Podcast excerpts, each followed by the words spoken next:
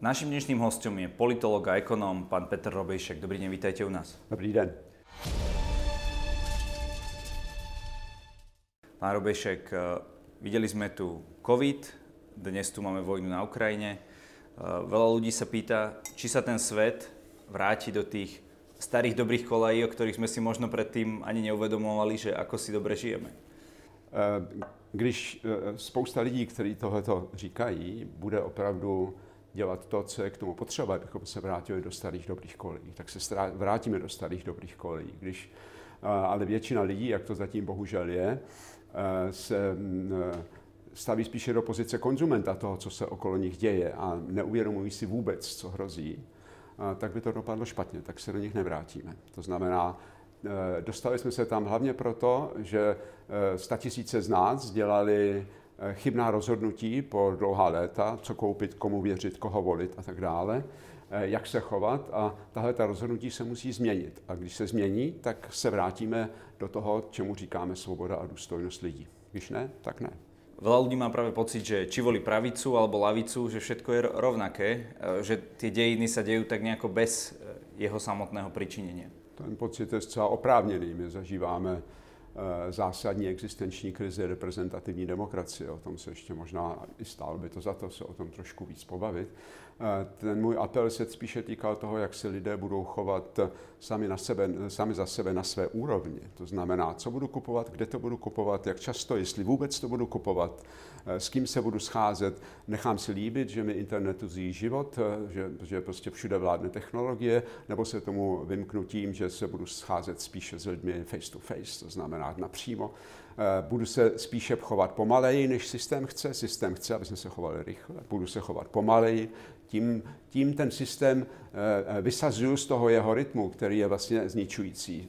Systém, ve kterém žijeme a ve kterém bychom podle představ některých žít měli, je systém, který je zas, vypadá jako švýcarské hodinky. Všecko perfektně funguje a jedinou, jedinou výhodou nebo nevýhodou mají ty hodinky, že jdou stále rychleji, a to je přesně to, co nás ničí. To znamená, to jsou jednotlivá rozhodnutí lidí.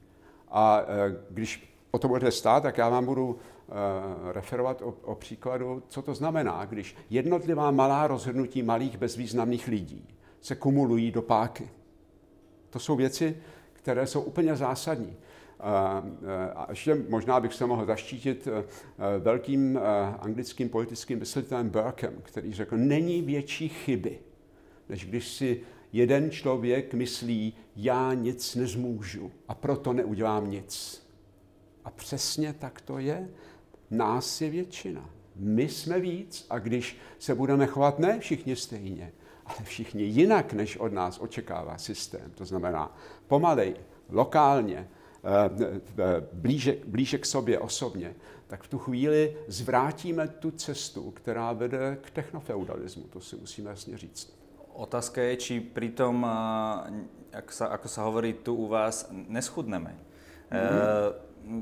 A ako sa s tým tá ľudská psychika vie potom vysporiadať? Pretože my vieme, že človek je veľmi náchylný na to prísť o to, čo už má aj z evolučného hľadiska. A, ano, k tomu by si to jistě schudneme.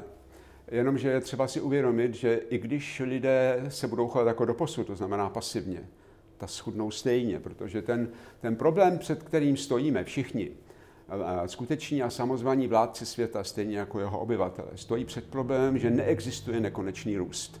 To znamená, bohatství se nedá maximalizovat do nekonečna. Tuhle tu nepříjemnou pravdu si musíme uvědomit. A pro nás, malé lidi, z ní plyne to, že ti, kteří jsou nejsilnější na světě, se budou, budou chtít udržet svoje bohatství a pokud možno ho ještě zvýšit. To znamená logicky, že my budeme ztrácet. My budeme ztrácet, i když budeme sedět v klidu a poslouchat. A my budeme ztrácet, i když budeme žít jinou společnost, humanističtější, lidštější, více týkající se toho eh, být, než toho mít. Eh, protože ten, ta zvrácenost, ve kterém žijeme, je skutečně taková, a asi to souvisí nebo hluboko v minulosti s tím, že jsme, tak říkají, ztratili Boha, ztratili jsme něco, co je metafyzické, a e, získali jsme dojem, že jsme všemocní titánové. A tahle ten, tahle ten dojem se přelil do té situace, ve které dneska jsme, že vlastně jde jenom o hmotu, že nejde vůbec o něco, co je mimo ní, že jde jenom o věci, které se dají koupit, že nejde o to, a to je to hlavní, co se koupit nedá. To znamená, my sami se musíme převychovat. Ta, ta vaše otázka byla velmi chytrá a oprávněná. My se musíme převychovat a musíme si uvědomit, že to mít není nejdůležitější. Je to být, je daleko důležitější. A ještě k tomu mít stále méně, což nám hrozí, když neuděláme nic. A přitom být jen tak tak. To není alternativa k tomu, e, žít trošku skromněji, ale žít svobodně a důstojně.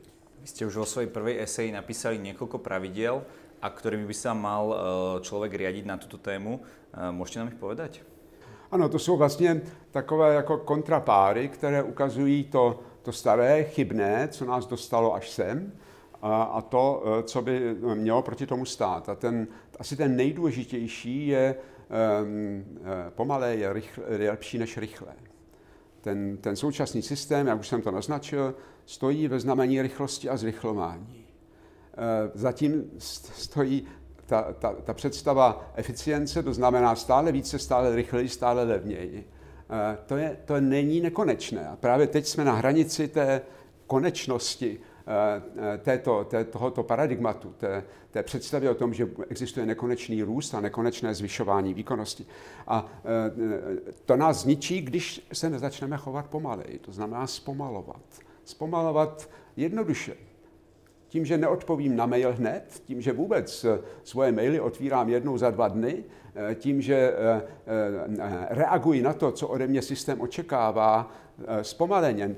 To neznamená, že budu nějak demonstrativně proti tomu bojovat. Já, já můžu, protože jsem ještě pořád jakž tak svobodný člověk, tak můžu si žít svůj život s vědomím, ano, já teďko nechci dělat to, co ode mě chce systém. Dobrá, tak to je to, to je to první pravidlo. V, těch, v, té eseji, v tom eseji, co jste zmínil, se to dá, a asi by to bylo potřeba pro ty, kteří by se o to zajímali trošku víc, si to přečíst podrobněji.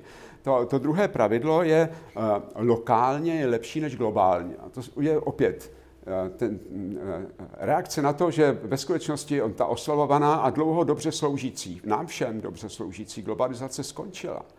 A to, to skončení znamená i to skončení ekonomického růstu a začátek přerozdělování bohatství v neprospěch malých lidí. No? To znamená, ten, ten, ten globalizační impuls se vyčerpal, jako už jednou před zhruba sto lety se vyčerpal a teďko naopak dochází k tomu, že e, ti, kteří vládnou, chtějí udržet svoji pozici, a to znamená, chtějí za každou cenu tu svoji Tu, tu, tu, tu míru bohatství a, a výkonnosti systému udržet na náš úkor. To znamená, naše správná reakce by byla dávat přednost lokálnímu. To znamená, tam, kde žiji, tam opravdu existují. Tam tomu dávám přednost. Nakoupím v kamenném obchodě, i když je to tam trošku dražší, než abych kupoval přes internet, protože tím podporuju lidi, které znám, kteří jsou v mé blízkosti. A tihleti lidé mě podporují taky tím, že tam jsou a tě vydělávají peníze a utrácejí je za něco, co se mě nakonec těmi tajemnými cestami, tajemnými cestami peněz stejně vrátí. To znamená, tahleta, ta lokalizace je vlastně návrat k sobě a odvrácení od toho, co je fakticky nesmyslné, představa, že existujeme jako jakési světové bytosti. To je směšné, to, to, ne, to neexistuje ani ve science fiction, to znamená ve smyslu, já, mám, já se můžu kdykoliv s kýmkoliv spojit na celém světě. Vím vůbec, že ten na druhé straně není fake nebo nějaký hologram? Kdo mi to řekne? Dneska se dá manipulovat cokoliv, jakkoliv. I kdybych už o to stál, jakože o to nestojím, tak musím tuhle otázku si položit. Zatímco s člověkem, se kterým si povídám takhle, face to face, vidím jeho reakce, cítím jeho pocity a on moje. A je to prostě mnohem intenzivnější, pravdivější, autentičtější než cokoliv jiného. Opět eh, odkazuju na, tu, na, tu, na ten esej. Uh, tu by som sa ešte pri tomto bode by som sa zastavil. Neviem si celkom predstaviť, ako by sme dnes mali fungovať lokálne, keď si zoberiem už len koľko vecí je v tejto miestnosti. Vo vačku máte mobil, uh, tieto rifle, ktoré mám na sebe, uh, obehli polku sveta.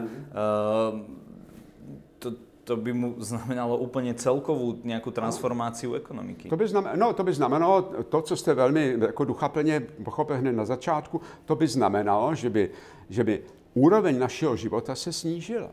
My, bychom, my, my jsme na hranici toho, co může obyčejný člověk v tomhletom systému ve smyslu blahobytu dosáhnout. Teďko, když nebudeme dělat nic, tak se z toho blahobytu budeme stejně ztrácet zpátky. A ještě k tomu do společnosti, která bude mít silné diktátorské rysy. Protože ten mobil, o kterém jsem mluvil, je ve skutečnosti taky fízl. Ten vás může kontrolovat. Ten je s vámi pořád a tendence kontrolovat vás už jsou. Že? To znamená, my si musíme uvědomit, jestli ty symboly um, luxusu a blahobytu, jestli jsou vůbec žádoucí. A já si ještě pamatuju, když jsem um, byl tak zhruba ve vašem věku, um, tak jsem taky toužil po Texaskách. A oni byli i tady české, nestáli za moc, ale byli. To znamená, my si, my si musíme uvědomit, že to malé, co, co ztratíme, že to nebude ta label iks ypsilon a ne, ta nejnovější, a že to, budou, že to bude slušné oblečení, které bude vyjadřovat moji individualitu a za to já budu mít více svobody a ty peníze, které za ně vydám, vydám lidem, kteří je vlastně vydají zpátky mně, protože to je náš lokální okruh, tak samozřejmě se nám povede všem trošku hůř než teď, v optimálním případě, protože v tom negativním případě to může být hodně násilné, hodně nebezpečné a za to si taky budeme moci z části sami. Ale když se to podaří, tak budeme, budeme žít skromnější život. Já k tomu, k těm, k těm racionálním pověrám o, o světě patří i představa, že hospodářství je to nejdůležitější v životě. Hospodářství tím, že politici se fixují na něj a vlastně slouží těm, kteří hospodářství vládnou, vede k tomu, že hospodářství je vlastně hlavní sektor společnosti. Ale my máme kulturu, my máme bezpečnost, my máme sociální sektory. Všechny tyhle ty sektory trpí tím, že hospodářství dominuje. Trpí třeba tím, že se i kultura začíná počítat. Kultura se musí vyplácet. Jaká to je kultura? To je ekonomizovaná kultura. A tahle ta ekonomizace To, to, co nás stahuje do, do, té, do té pasti, do té odstředivky, která potom e, může vést k, k tomu technofeudalismu, o kterém jsem hovořil. Myslami tieto oblasti by mali byť, keď v úvodzovkách si zapnem večer správy, tak by to malo byť tak, že o ekonomike je štvrtina, e, zdravotníctvo, kultúra a tak ďalej, že by to nemalo hrať taký prím. Ano, přičemž ty zprávy, dneska například zprávy vůbec neodrážejí to, co se děje ve společnosti. No, to si nebudeme povídat. Ty zprávy, když se na ně podíváte, tak jsou to zprávy, které vás mají nějakým způsobem ovlivnit. Neříkají vám v žádném případě všechno a v žádném případě celou pravdu. Pravda je samozřejmě otázka interpretace, ale když jde o pravdu, tak je třeba minimálně dvou lidí, kteří každý mají jiný názor. To v, v, v normálních zprávách dneska nevidíte. Ale já vím, co chcete říct. Ano, tak by to mělo být a mělo by to odrážet proporcionální význam těch jednotlivých sektorů ve společnosti. Keď sa bavíme o tých správach, nie je to skôr tak, že naozaj aj médiá produkujú nie to, aby nás nejakým spôsobom ovládali, ale práve naopak to, čo ten divák sám chce, pretože asi budete súhlasiť, že keď médium vyprodukuje niečo také, čo tých ľudí nebude zaujímať, tak do týždňa skončilo. Tí zadavatelia reklamy a tak ďalej uvidia, že na svojich stránkach nemajú, nemajú ten, tú návštevnosť a skončia, že, že je to trochu naopak, ako hovorí aj, aj vám možno známy český bulvárny novinár pán Novotný, že obsah bulváru netvoria tí redaktori, ale práve tí konzumenti, pretože oni si vyberajú, že oni sú lační po týchto témach a potom im to tí novinári dávajú. Hmm. Ono je to trošku jednoduché od pána Novotného, já ho neznám a ten citát bych si musel přesně pohlednout. To, prohlédnout. Ono je to hrozně jednoduché a já jsem hlavně myslel na mainstreamová média. To znamená ta média, která jsou tak říkajíc veřejnoprávní.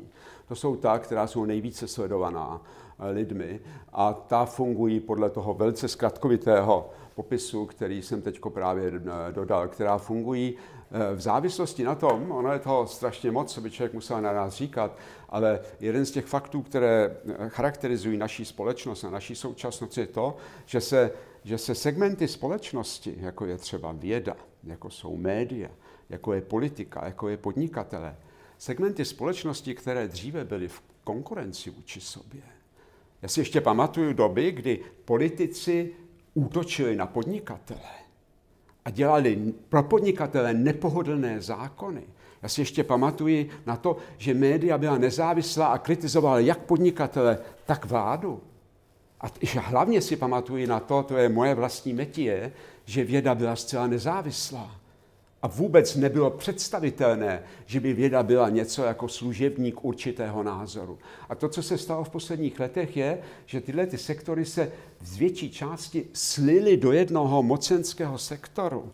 V tu chvíli, když, když média ovládá někdo, kdo má i jiné zájmy, než jenom mediální, když je to někdo, kdo má hospodářské zájmy v textilu, já nevím, v čem ostatním, tak je vyloučené, aby, bylo, aby to médium fungovalo, aniž by, se to, aniž, aniž by reflektovalo zájmy svého majitele. A ono tak funguje, reflektuje zájmy majitele. A ještě jednu větu. A zájmy majitele jsou zájmy politické. Tady je to, je to hlavní, co se slilo. Politika a podnikatele se slili. Pokiaľ je ale médium, ktoré si platia sami tí ich čitatelia, Um, to je v poriadku, tomu môžeme veriť? Môže byť určitá naděje, že to tak je, ale pro mě je vždycky ten, ten rozhodující aspekt důvěryhodnosti je to, slyším tam opravdu rozdílné názory. Není to jenom hlásná trouba, protože i médium, které obsluhuje určitou, určitý postoj občanů, si musíme uvědomit, to napsal velmi, velmi pěkně americký analytik svého času, velmi prozíravě, bohužel, napsal knížku Ubavíme se k smrti a píše v ní, lidé spotřebovávají zprávy jako konzumní zboží. To znamená, a to dneska vidíme, lidé s jakýmsi zvláštním perverzním požitkem se dívají na to, jak se jim rozpadá demokracie před očima. A když se podívám i třeba na to, co ta co ta kritická mediální seskupení, jako teda lidé, ke kterým patřím i já, co produkují, tak oni produkují z větší části právě ten popis toho dizastru, co se špatného děje. Vlastně nikdo, já, musím to tak říct, já, já, já jsem vlastně mé, podle mých znalostí jediný, který právě třeba těm, těmi pravidly, o kterých jste hovořil, se, se nabízí lidem to, co je okamžitě proveditelné, co mohou udělat sami, aby situaci změnili. Ti ostatní popisují, jak je to špatné s energií, jak, je to, jak by se to dalo sice dělat líp, ale ve skutečnosti nemají nikdy šanci, aby se k tomu dostali. Takže hrajou si jakousi, na jakousi stínovou vládu. To znamená, to, to podstatné je, mám v tom médiu jako divák, jako konzument minimálně dva opravdu rozdílné postoje, které můžu jasně detekovat.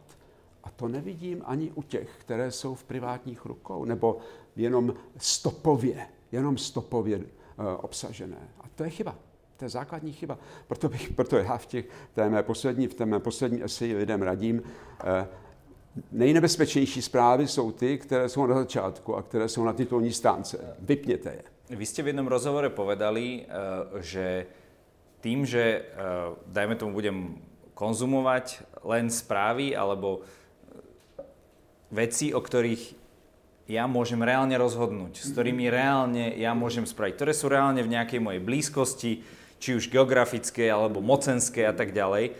A že keď svojím spôsobom odfiltrujem všetko to, čo zmeniť nemôžem, že sa mi môj život uh, jednoducho zmení. Tak je to. On se nám zjednoduší, protože jako co nám to pomůže, když se dovíme, že brazilský prezident má střevní neprůchodnost nebo že bylo v Japonsku nějaké zemětřesení. Co to pro nás znamená? A i to, že nám někdo řekne, existuje klimatické nebezpečí. Co, co to změní na nás? Tím, dejme tomu, že máme důvěru v tohleto tvrzení, že existuje skutečně něco jako opravdu akutně hrozící klimatická změna. Eh, mohu s tím něco udělat? Mohu udělat něco pro nebo proti? Bere mi to spánek a ztrácím čas, ale věnovat se tomu, co mohu přehlédnout a hlavně, a to je to člověk jako, ne jako konzument, nýbrž člověk jako hybatel, jako, jako aktivní bytost, která spolu utváří svoje okolí. A to okolí, které mohu jako normální člověk spolu utvářet, je takhle malé. A tam můžu opravdu něco udělat a můžu udělat něco pro štěstí svoje a pro štěstí lidí, kteří jsou v, ten, v tom mém okolí. A proto tenhle ten apel, nenechte si odvádět pozornost od toho, co je, co je buď, to, buď to je to mylné, chybné nebo lživé, a zároveň to nemůžete vůbec nějak ovlivnit, protože je příliš daleko od vás. A věnujte se jenom tomu, o čem se můžete přesvědčit, co je pro vás dosažitelné a změnitelné. A v tu chvíli, samozřejmě, minimálně to uděláte, že zefektivníte výdej svojí energie ve svůj prospěch a ve prospěch svých blízkých. Ale či chceme alebo nechceme, my fungujeme celosvetovo, aj naša krajina má niekoľko hraničiacich štátov, sme, nejakých, sme v nejakých nadnárodných útvaroch. Takže akým spôsobom má občan, ktorý má samozrejme aj legitívne právo ovplyvňovať aj to, kde sa bude geopoliticky nachádzať vlastne vo svete, ten jeho štát alebo štátny útvar, možnosti s takýmto myslením. Má to celé delegovať, dajme tomu, na nejakých politikov, ktorí za ňoho jednajú v týchto nadnárodných štruktúrach, alebo... Tahle ta moje rada je, je jednak výrazem určité skepse ohledně toho, co vůbec člověk zmůže. Teďko, i kdyby byly poměry skvělé, i kdyby nebyly vůbec žádné problémy, tak dosah toho, co od naší ideje, od naší, od naší představy k tomu, že ji uskutečním, um, existuje, ta vzdálenost je minimální. Já, my, si, my, nám je namlouváno, nebo si to možná i sami namlouváme, právě tě, takovým tím titánstvím, že, že člověk, teďko homo sapiens jako takový, a my jsme, patříme k tomu druhu, že jsme všemocní, to je nesmysl. My jsme, my jsme velmi bytosti, které, jsou, které mají velmi malý dosah a, a, a i, i to, že se mluví o, na, o našem vlivu do politiky, o, o, o, o reprezentativní demokracii, je, je vlastně směšné přeceňování, protože my to známe, všichni to známe. Zvolíme nějakou vládu s nějakým programem a ona hned poté, co bude zvolena, řekne, že bohužel musíme uzavřít koalici s iks ypsilon, to znamená už velkou část toho, co jsme vám slibovali, s tím nepočítejte. A pak přijdou věci, na které ta vláda nestačí, které byly vůbec nečekané. A to je velice často, protože ty vlády, které nám v západním světě vládnou, mají mizernou profesionální úroveň a řekl bych i velmi špatnou morální úroveň, což se naposledy ukázalo v tom, jak, jak západní státy se sami vmanévrovali a reagovali na přepadení Ukrajiny Ruskem. Ta, ta politika, já jsem politolog povoláním, ta, ta, ta politika, kterou prováděli, byla slepá a hluchá. Vlastně ta vedla jenom k tomu, že jsme se vlastně sami dostali do problémů. Pak musel přijít Henry Kissinger a, a říct to nahlas, aby to aspoň bylo reflektováno. Ale to je celkem nepodstatné. Ten, co, co je důležité, je, že náš dosah, naš, náš vliv jako jedinec je minimální a my bychom se měli chovat a myslet i podle toho. To znamená soustředit se opravdu na to, co zmůžeme. A pak, když už jde o něco, kdo nám vládne, kdo rozhoduje o bezpečnostní politice a já nevím o čem jiném, tak potom bychom museli přemýšlet o tom, jak zařídit, aby ti, kteří nám vládnou, opravdu předávali naš, naši vůli nahoru.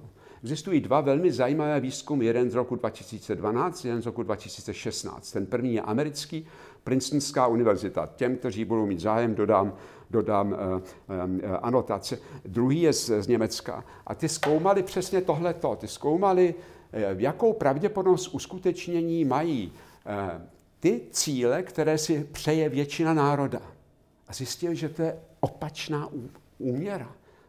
To, co si normální lidé, většina, to, to střejmě tomu voliči, co si většina přeje, má nejmenší pravděpodobnost toho, že to bude uskutečněné. Ale... Víte, co to znamená? To je reprezentativní demokracie, nefunguje. Rozumím, ale nie je to tak, že ten človek predsa, ja neviem, každý by chcel benzín za desať centov a dotácie na, na, na všetky potraviny. Viete, ako to myslím? Že nie je to tým, že sú to úplne nerealistické cieľe? No, to určite ne. Ja myslím, že většinou nerealistické cíle si staví politici. Jeden z nerealistických cílů je třeba evropská měna. Se podívejme, jak dneska vypadá, jak vypadá, když když byla uvedená do provozu. Nerealistický cíl je sjednocení Evropy do, do soustátí. Ale to je celkem jedno, kdo je realistický a kdo je nerealistický. Ne, tam, ten, ten výzkum byl postaven tak, to by si člověk musel ty knížky prolistovat, byl postaven tak, že to byly, že to byly priority. No, priority, dejme tomu. Investujeme více do, do, do, do zemědělství. Soustřeďme se více na tenhle ten typ průmyslové, průmyslové výroby. Soustřeďme se více, dejme prioritu naší zemi na to a to. To znamená, to, byly, to, to bylo vlastně od těch vědců, kteří tu, ten výzkum udělali, byly vlastně před, předformulované otázky, takže nemohl přijít nějaký blázínek, který řekne, já chci žít v ráji už teď. Takhle ne. A prečo to tí politici proste neurobili? No oni to neurobili, protože já mám rád slovenštinu, a hezky zní a teď mě, to jsem jí obklopený, takže uh, jsem si použil, po, dovolil vzít i na vaše slovo. Hezké to je slovo, lepší než, než, než česky to neudělali.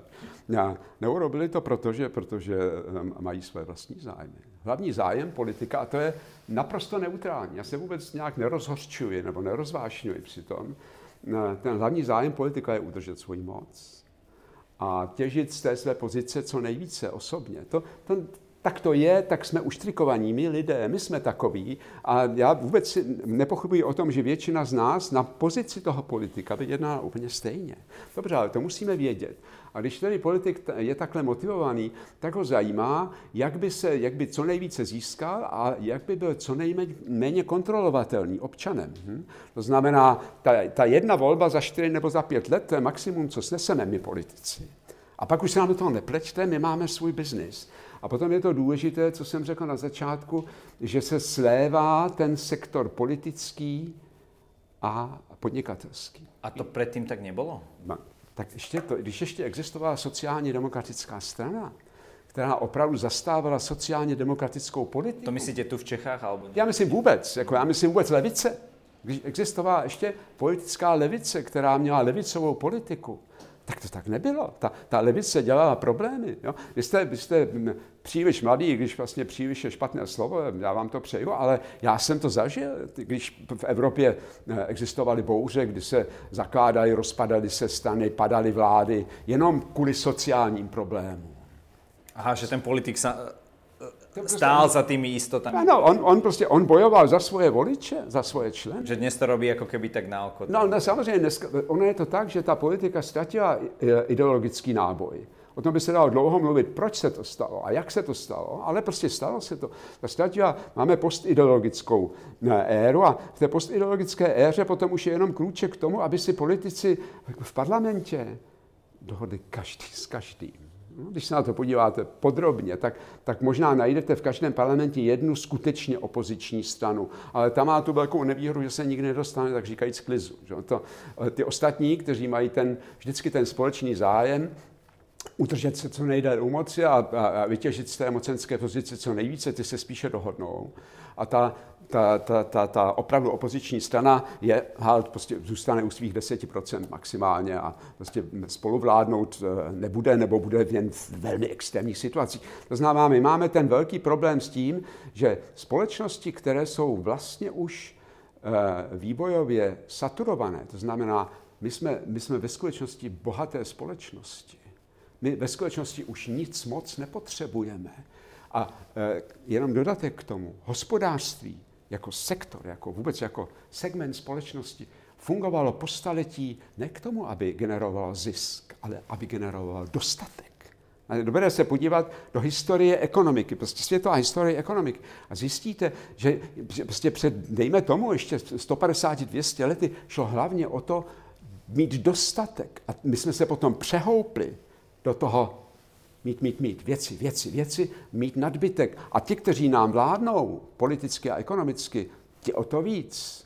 A to je, to je zrůdná situace. V téhleté situaci samozřejmě politika buď to slouží těm, kteří jsou mocní, anebo, a to dělá málo kdo, slouží těm, kteří jsou bezmocní, ale ve skutečnosti není co nabídnout. Ve skutečnosti lze nabídnout jenom lepší přerozdělování.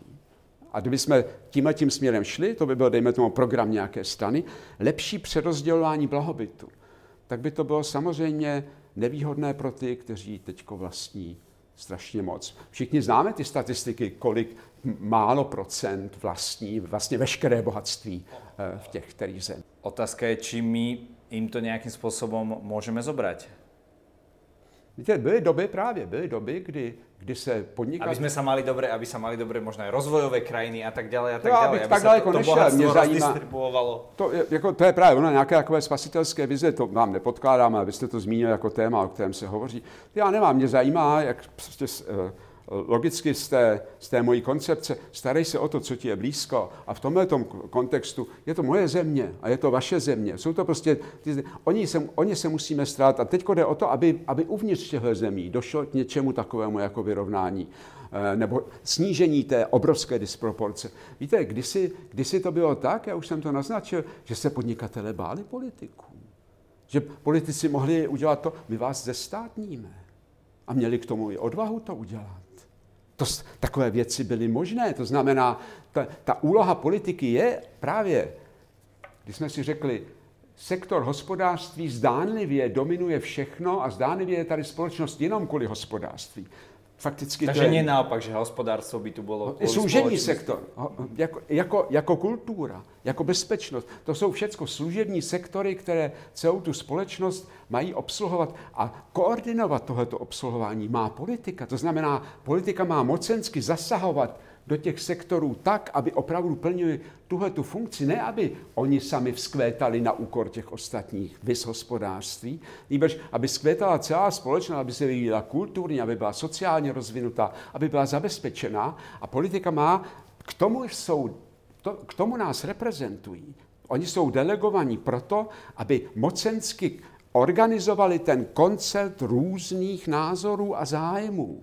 A pak samozřejmě z toho plyne i to, že mají fakticky z té, z té teoretické a i praktického hlediska mají fakticky právo a povinnost zasahovat do hospodářství i do majetku.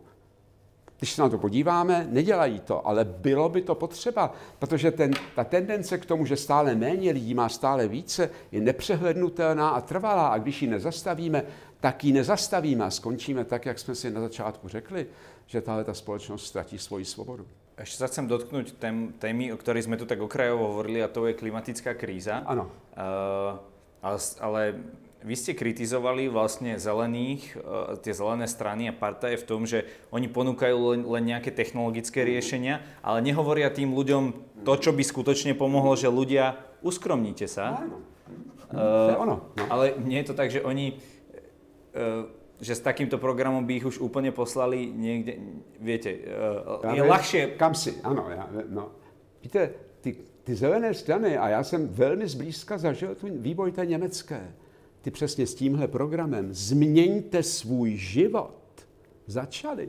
Ti první zelení, a já jsem dlouhá léta žil, vlastně pořád ještě žijí na severu, tam existovaly... T- komuny zelených, kteří se, to, to známe, dneska to tady známe, tak, takzvaném prepper, no, prepperingu, že, že lidé se snaží vytvořit si jakousi soběstačnost. Ty tam existovaly a to byly ty členové a voliči té strany. Tenkrát byla připravenost ve společnosti, byla polovička, polovička osmdesátých let, v roce sedmdesát pět vyšla knížka um, od, od jednoho významného uh, amerického myslitele, která se jmenuje Postmaterialismus. A to je právě ono. Ta, ta popisovala to, že ve společnosti přibývá lidí, kteří právě už jsou postmateriální, kteří nekoukají jenom na to mít, mít, mít, ale kteří koukají na kvalitu života, kteří koukají na to, vlastně, co láska, co příroda, co krásná myšlenka, co, co zážitek, co rozhovor s příjemným člověkem, co služba někomu, aniž za to cokoliv dostanu. Věci, které vlastně dneska znějí jako z jiné planety, ale to, tenkrát ta společnost na to byla připravená, nebo prostě byla tím směrem, ale postupně se politici, respektive ti zelení, se postupně etablovali jako politická strana. Oni, z nich se stala normální, tenkrát byli ještě ti, co chodili do parlamentu v teniskách, v rozhalenkách, při, při zasedání štrikovali, prostě byli úplně něco jiného, žili ten svůj život i v tom politickém. A e, z nich jsou teď okravatovaní, e, etablovaní, e, e, normální politici, kteří jednají normálně a proto taky ten, e, už ne změna stylu, nebož prostě jenom jinou technologii. Jako my, naše naše e, e, unique selling proposition, to neza, nezastupitelné naší iks ypsilon zelené strany je to, že my chceme víc větrníků. A jiná zelená strana říká, ne, ne, ne, musíme to udělat přes vlnobití. No to by více... asi těž trošku pomohlo. A jistě by to trošku pomohlo, ale je to směšný rozdíl oproti tomu, co oni přinesli napřed filozoficky. Ten apel byl, žijme jinak. Uvědomme si, že jsme už bohatí. Žijme toto jinak. Príme toto ta společnost? To, čo vy hovoríte? Tá spoločnosť, spoločnosť to jako přijme nebo nepřijme. Ona to, to, to pořád opakuje, ale je to, je to důležité, je to potřeba a jsem rád, že mi k tomu dáte příležitost. Ta společnost bude chudnout tak či onak. My si musíme uvědomit, že nadbytek skončil, že se musíme směřovat, my musíme přistát, pokud možno hladce na úrovni dostatku. To znamená, a teď jde jenom o to, uděláme to z vlastní vůle, tím, že si sami řekneme, jako ten čtvrtý, čtvrtý počítač v domácnosti už je opravdu úplná pitomost, a jestli musí mít nejnovější generaci smartphonu, je velmi pochybné, a já nevím, co všechno. Když si tohleto řekneme a vrátíme se k tomu, co je podstatné, to znamená věci, které se nedají koupit, tak zachráníme svoji vlastní svobodu a důstojnost a tu společnost předěláme. Když si tohle neuvědomíme, tak sklouzneme do chudoby jiné. To sklouzneme do chudoby, kterou já v těch svých esejích popisuji jako pracovní tábor. Pán Robejšek, každý u nás má priestor na záver povedať to, čo sám chce. Nech sa vám páči. Já jsem celou dobu vyprávěl to, co sám chci. Já jsem, jsem za to velmi vděčný a, a, a šťastný, protože to, co znám z vystoupení v médii, byly spíše výslechy těch, kteří už měli předem připravenou odpověď, kterou jsem jim já měl říct na jejich otázku, abyste se mnou přemýšleli, a to se mi moc líbilo. Takže co já chci říct? Děkuji vám. Děkuji za rozhovor. Naschledanou.